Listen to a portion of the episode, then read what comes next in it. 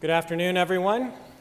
Nice to be here with you. Nice to have uh, the cooler weather. It's starting to feel like fall feast season. Uh, hope you're all enjoying it. Looks like a good size crew here with us today, and welcome to those who are on the webcast with us as well. When I was a child, I had the good fortune of growing up within the church and keeping these feast days uh, from my youth. I remember my mother helping my sister and I make scrapbooks of our Feast of Tabernacles memories each year. Of course, this was in the days when uh, all the pictures you took on your camera had to be developed at uh, the drugstore or uh, somewhere like that, and then you got to flip through them and see which shots turned out and what you wanted to keep. One year in particular comes to my mind. I was six years old would turn seven just a month or two later after the feast. And for many years, most years of uh, my young life, we went to the same feast site every year, as probably most did at that time. And for us, I was born in southern Ohio, so Dayton was the feast site year after year after year. But when I was six years old, we transferred. We went somewhere different. And that was an opportunity for us to go to Pasadena, California for the feast. And that was a big deal growing up in the Worldwide Church of God. It was incredible to see uh, the campus there and the administration buildings for Ambassador College, to see the auditorium where services were held every day for the feast. And I even had a chance encounter to meet Mr. Armstrong and shake his hand as I was departing during the final song of services to go to the bathroom. But my dance of a jig stopped long enough to respectfully say hi to Mr. Armstrong, who was just outside the doors uh, of uh, services that day. I was happy to meet a man I'd only seen on television up to that point. So we made a scrapbook of this feast, uh, just as we did of every feast of my youth. Of course, no ordinary scrapbook would do for a feast this epic. I still remember this particular book had a nice burgundy cover to it. it was genuine fake leather, leather, vinyl of some kind with some nice golden scroll work on uh, the front and thick parchment style pages inside that we glued everything to. And there we placed pictures from every day the places that we stayed, the activities we did, the people we met, some of the great food we ate, perhaps a few special feast presents were referenced as well. I wonder if my mother actually still has that album somewhere, perhaps uh, in with a bunch of other family photo albums from years ago. Now, every year we made these scrapbooks, even when we were going to Dayton year after year after year or other places. We made them uh, all the same, and on the last page of the book, you know how I read children's books to my children? On the last page of the book is often the same closing sentence they lived happily ever after. The same closing sentence for us every year in our feast scrapbooks was It was the best feast ever. That was how every scrapbook ended. Of course, as I've gotten older, my perspective on what makes up a great feast has matured somewhat. But I still often find myself with that same feeling year after year. With the Feast of Tabernacles coming just a week from tomorrow night, I thought it would be timely to share a few things I've learned over the years about having the best feast ever. We, uh, every year, of course, we have Passover preparation messages, and rightly so. Some years we have feast preparation messages. This is one of those years, and this is one of those messages today. The title of my message is Tips for Having the Best Feast Ever. Tips for Having the Best Feast Ever. Now, when I was a child, I must admit that I was much more excited by the travel, the activities, and the gifts I loved Legos as a child. I'm glad to see that uh, my sons are picking up on uh, their father's interest in, in those. However, now as an adult, I've learned that the most important element to having a great feast is to put your focus on God first. My first point today is put God first in your feast. Put God first in your feast. Let's start by turning over to Leviticus chapter 23, a very familiar chapter for us when recording God's feast days for us. And the last section of this chapter, of course, covers the Feast of Tabernacles and references the eighth day as well. We'll look at verses 41 through 43 as we start today.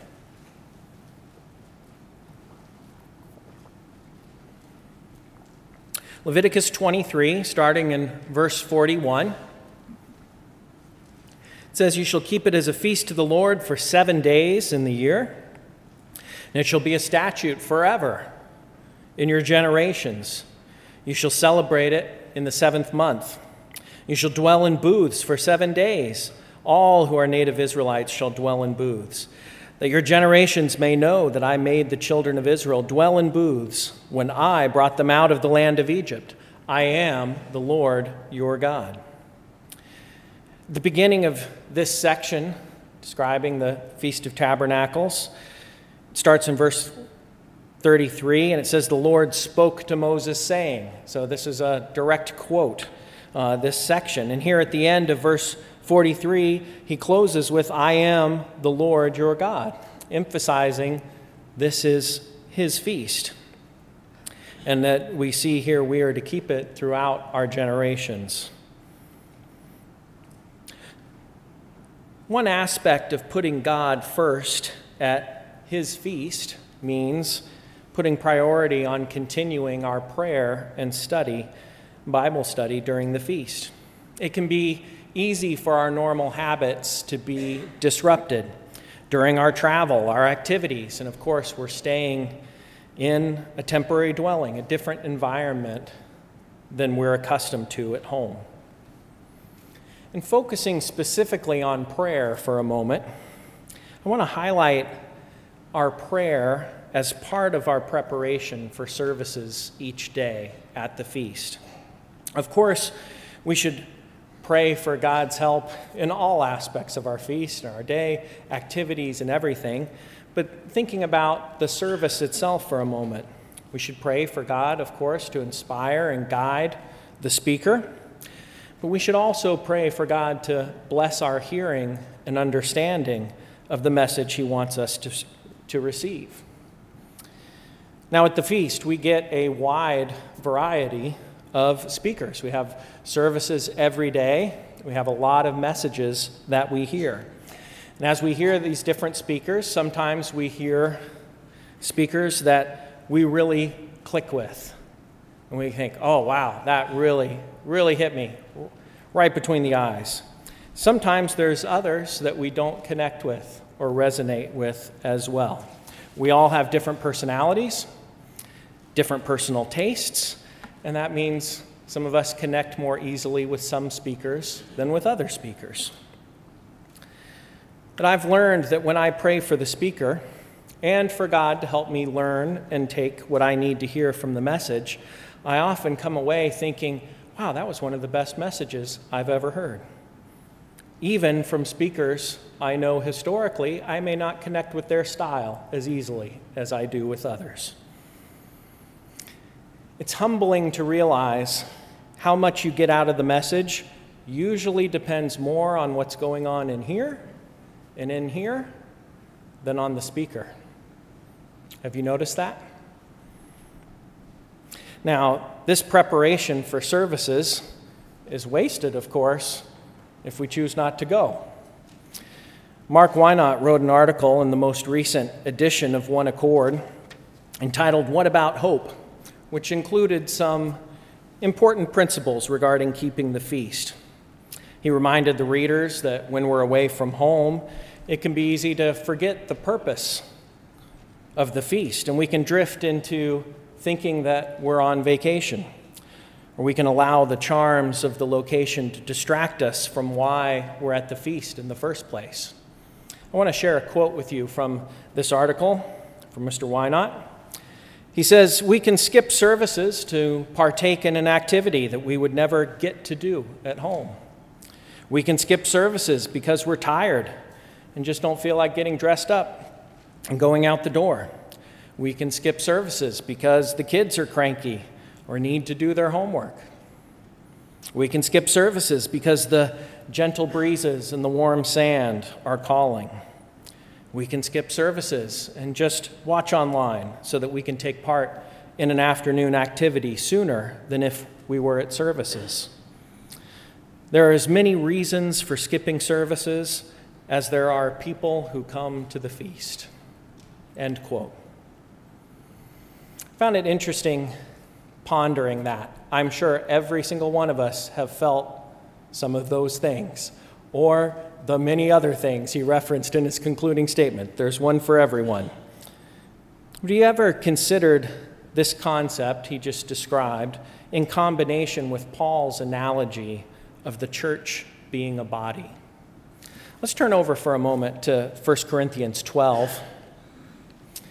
Well, this chapter, of course, covers this analogy of the church as a body in great detail. I'll pull out verse 18 in particular for our consideration, which talks about God's role in placing us within that body.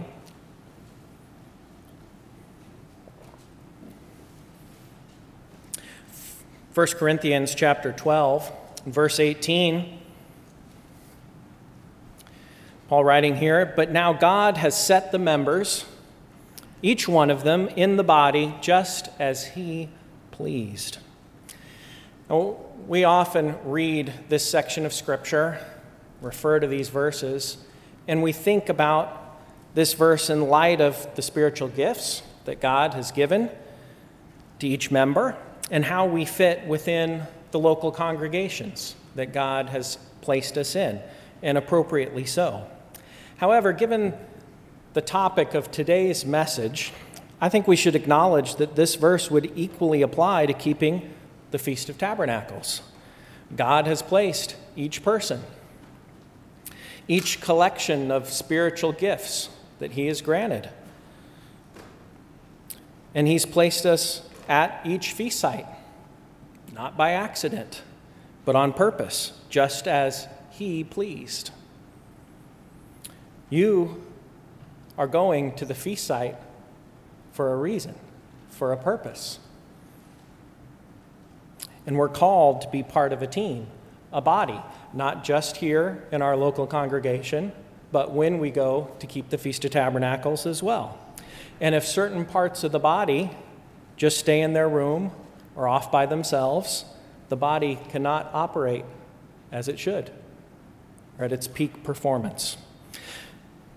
Mr. Wynot concluded his article with another point showing that in attending services, it's not just about listening to the messages. One more scripture I'd like to reference in 1 John chapter 1, if you'd like to turn there, 1 John chapter 1, and we'll look at verse 3 together.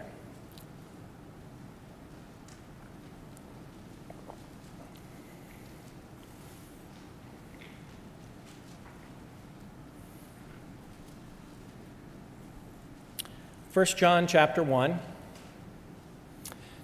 looking at verse 3, breaking into the thought here, it says, That which we have seen and heard, we declare to you or share with you, that you also may have fellowship with us. And truly, our fellowship is with the Father and with his Son, Jesus Christ. Obviously, at the time this was written, Jesus Christ had already lived, been crucified, died, was resurrected. He wasn't there in the room physically. He was there in the room, gathered with them spiritually. When we're at services, we're also there, of course, to fellowship with our fellow brethren. And this verse shows us by doing so, we're also fellowshipping with the Father and with His Son, Jesus Christ.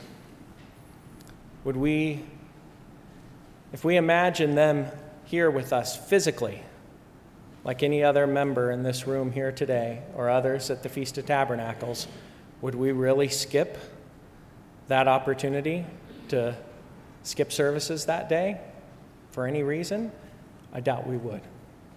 We would want to be there. They are here, and they are there at the feast as well. And we also need to be there. Now, as I reinforce the priority of our attendance, I do also want to highlight that this means we must take care of ourselves physically during the feast. Getting proper sleep, watching our diets and activities so we don't overdo it, and are thereby limit our participation in some of these most important parts of the feast. I know as a young adult there were several feasts where I ran short on sleep. It was so exciting to be together with other young adults and have time to speak and late into the night. But what there was a consequence for those choices earlier in the feast. That meant by the end of the feast, I was often starting to feel sick. Perhaps you've had that experience yourself as well. I certainly didn't get as much out of those latter days of the feast spiritually as I could have if I'd been more mindful of that. Now, of course, if you do get sick with something communicable, please do not come to services and share that with your fellow brethren. We need to be respectful of that, and of course, you can connect remotely. And of course, we also know we have some who are unable to travel to the feast for health reasons or other purposes. But hopefully, that applies to very few of us and very few of our brethren this year at the feast. As we wrap up this first point, putting God first, we can remind ourselves, of course, that putting God first is the first and great commandment and a key to success in life and in all things. And no surprise, putting Him first in how we keep the feast yields the most successful feast. The second point I have for you today is look for opportunities to serve others. Look for opportunities to serve others. This second aspect reminds us to think beyond just ourselves. We know God's way is the way of give, not the way of get. You may not realize it, but there is an immense amount of work that goes into running a smooth feast site, all of which is provided by volunteers coming together, just like you, just like me. Besides those who speak at services, there are people serving in facilities, audiovisual coordination, ushering, special music, the business office, the mother's room, the information table, counting the offerings, coordinating group activities, youth lessons, transportation, teen and young adults events, and providing anointing and counseling services, to name a few. At Some sites, there may be even more things than I could think of off the top of my head there. But the festival coordinators assign department heads to coordinate each of these functions at the feast. They almost always need additional help in some areas. You may have already been contacted asking for volunteers at the feast site you're attending. But if you haven't yet, I'd suggest keep your ears open in those first few services at the feast. There are often announcements requesting additional volunteers, or you can inquire at the information table at the feast if you'd like more information. And this can also be a great way to meet new people at the feast, especially if you're someone who finds it challenging to go up to someone you don't know and introduce yourself or say hi. That can be intimidating. But serving with others in nearly any area is a great icebreaker and a way to grow a relationship with someone new. One other way to serve that you may not even recognize is being a friendly and active participant in the group activities planned at the feast. While our local church here seems very normal to us, I would remind you that Dallas is one of the largest congregations in COGWA anywhere in the world. That means nearly every other person you meet at the feast who isn't also coming from this local congregation, is coming from a smaller congregation, and in many cases, much smaller than what we're accustomed to week after week. Some of you may have attended smaller churches before moving into this area.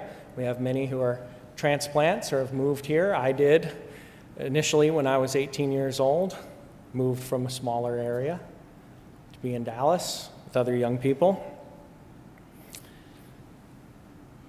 And there were times for my wife and I while we were living in the UK that the normal church group we met with every week was in, counted in the single digits, less than 10 people, week after week after week.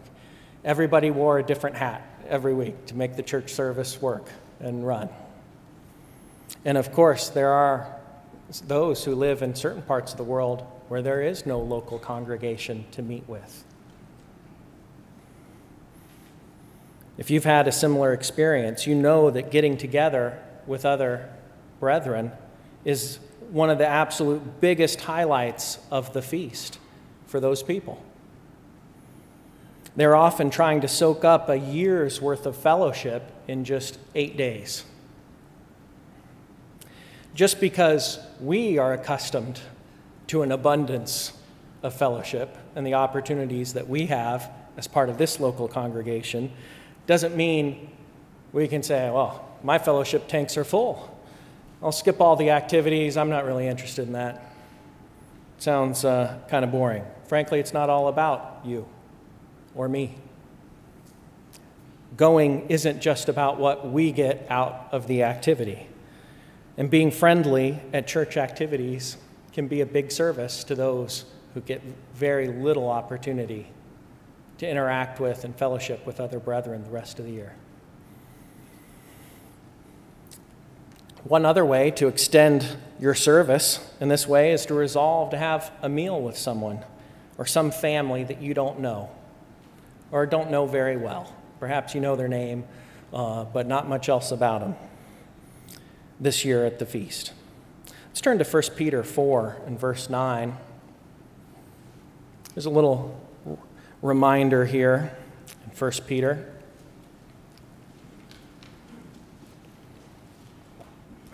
As we consider this topic of sharing a meal with someone new.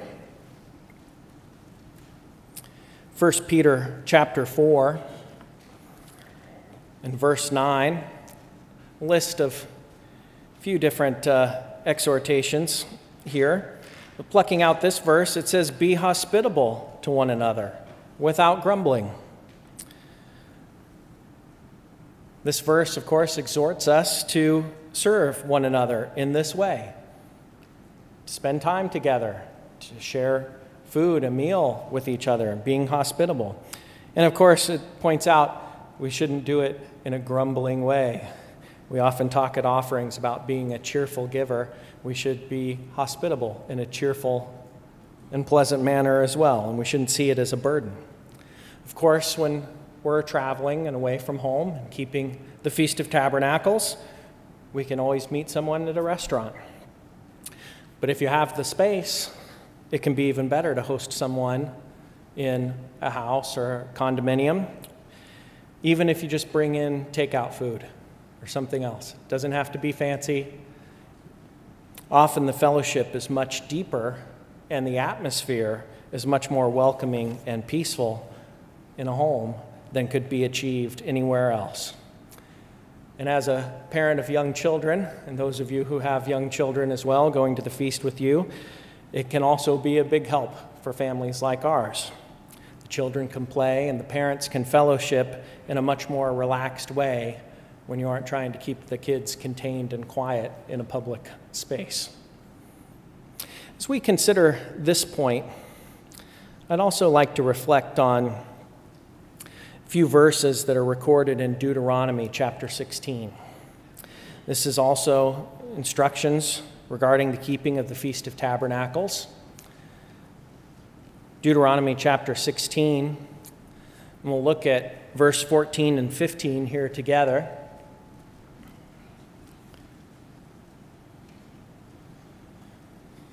And I find these verses interesting as it describes who all is supposed to be involved in the feast specifically, not just, uh, hey, everybody do it. Gives us a little more detail. Deuteronomy 16, starting in verse 14, says, And you shall rejoice in your feast, you and your son and your daughter, your male servant, your female servant, and the Levite, the stranger and the fatherless, and the widow who are within your gates. Verse 15 Seven days you shall keep a sacred feast to the Lord your God in the place which the Lord chooses. Because the Lord your God will bless you in all your produce and in all the work of your hands, so that you surely rejoice. Verse 15 of here, of course, shows us that we see God will bless us for keeping his feast. Many who've kept the feast for many years would describe keeping the feast as a blessing. What an incredible opportunity. But of course, when we are at the feast, we are not being blessed in our produce or in the work of our hands while we're there. You're probably not doing much work of that kind. This is a blessing the whole rest of the year on the days God has provided for the work of our hands and for us to produce for keeping this feast. But I also think it's worth highlighting this list of people that's been specifically called out in verse 14 here, beyond just our own families, right? Us, our sons, our daughters. Goes on and lists here strangers, fatherless, widows. At every one of our feast sites around the world, you will find, if you look, you will find people who fit in these categories. And even if they are not physically fatherless or widows, some are, but they may be spiritually fatherless or widows with family members or spouses who are not called at this time. Or it could be someone who's keeping their very first Feast of Tabernacles. Many times at the feast, they ask uh, for a show of hands. How many people are keeping you know, this many feasts or that many feasts, and they start rationing up. But often you'll see they ask who's keeping their first feast. You'll see a few hands nearly every year. Those people may not know anyone there. Think about how that would feel. They may feel like a stranger or how lonely that could be for them to keep the feast all by themselves. None of us would want that for them. They're a member of the body, or being called, perhaps, to that. I recall many times over the years when our family has adopted various people in as part of our feast family. Sometimes windows, sometimes young adults are traveling internationally by themselves to keep the feast and see a different part of the world. They've often joined as part of our crew for all sorts of adventures, and we've stayed in touch with many over the years. So keep your eyes open for people by themselves. Screw up your courage and go and introduce yourself. I have yet, in all my history of keeping the feast, had my head snapped off by going up and saying, Hi, my name is Dave. Who are you? just doesn't happen.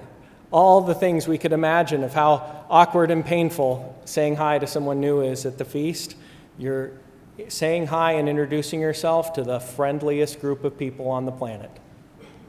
Literally. And they're all there to have a wonderful time in the feast. You couldn't pick an easier or a better environment to have and initiate that kind of a conversation. So keep your eyes open for people by themselves. Be willing to make the first move, extend the olive branch, and invite them to join your family for a meal or an activity together. And you have a chance to form great friendships with those of like mind that could last for an eternity. Now, my third tip for having a great feast is to rejoice. Now, that might seem like one of the easiest commands uh, in the whole Bible to rejoice. Let's turn Deuteronomy 14.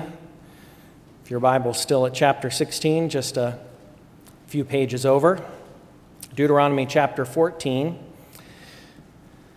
We're going to look at verse 22 down to 26 here. These are some instructions regarding use of second tithe and keeping of the feast, Feast of Tabernacles.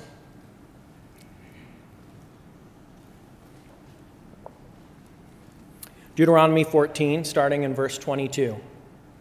You shall truly tithe all the increase of your grain that the field produces year by year.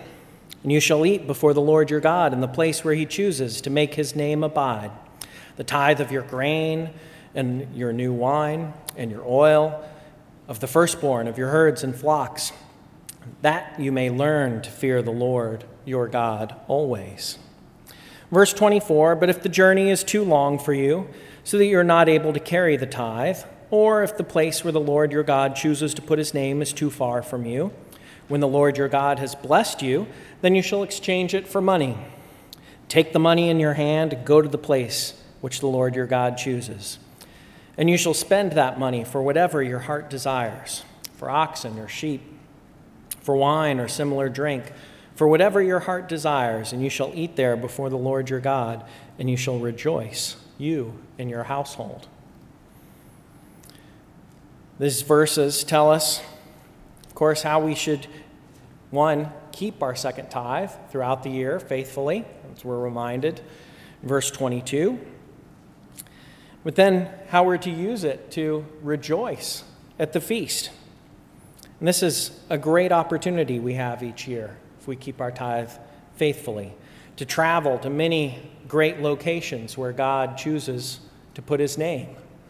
I haven't consulted with uh, our local uh, coordinators and those who help, but uh, knowing this congregation in years past, I bet we have people going to many far flung locations around the earth where the Lord has chosen to put his name to keep this feast.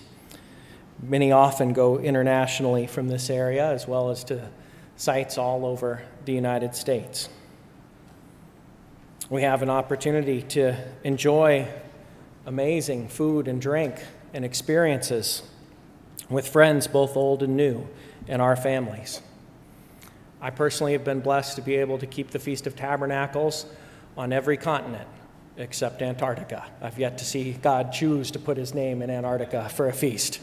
Uh, and I won't hold my breath on that one, not expecting that to change any anytime soon. But the other six, and we should all enjoy this foretaste of the kingdom to come with whatever increase God has blessed us with.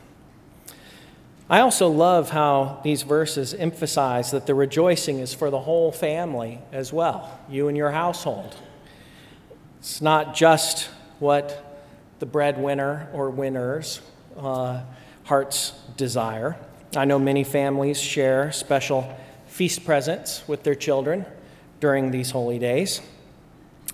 But I would also highlight that doing activities and making memories together means much more than the passing pleasures of any gift. As a family with young children, I can attest that often a, a stop at a park with a playground has been equally as exciting to them at any feast site we've gone to as the travel and the many other activities we chose to pay for during the feast. And they love an opportunity to make and play with other church friends at the feast.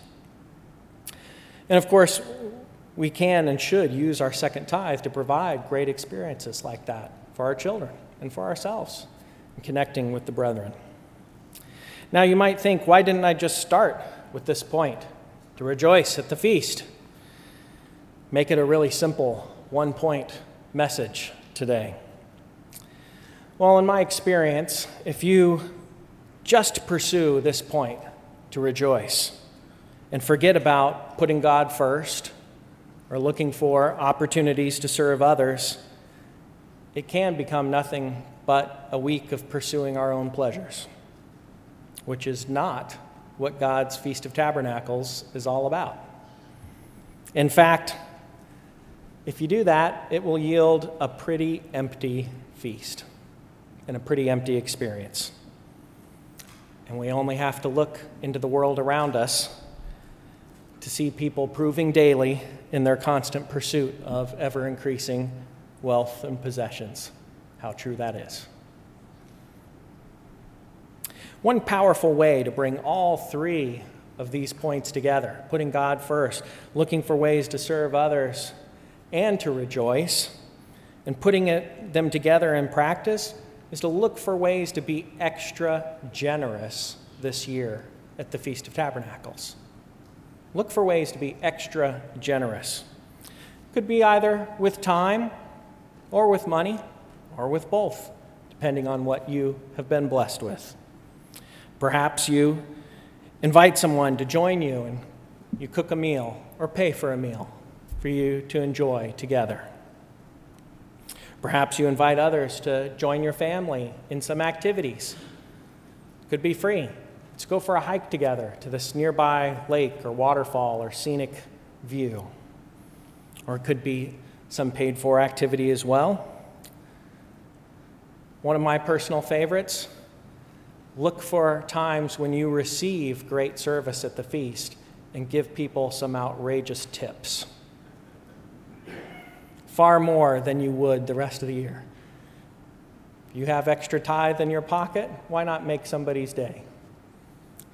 Or maybe as you're traveling to the feast or there, you stop and get a cup of coffee at Starbucks or whatever chain. Have you ever paid for the person's coffee behind you? Feels kind of good. It's a fun little uh, thing to do. And you can Google and look up things like random acts of kindness, and they'll give you a thousand other ideas besides the ones I just popped out here. One big one, of course, is many at the end of the feast each year have extra second tithe that they didn't end up needing or using. How about giving God an extra big offering on the last great day of the feast? God, we know, is the ultimate giver. And these are some small ways that we can walk in his footsteps, emulate and follow his example.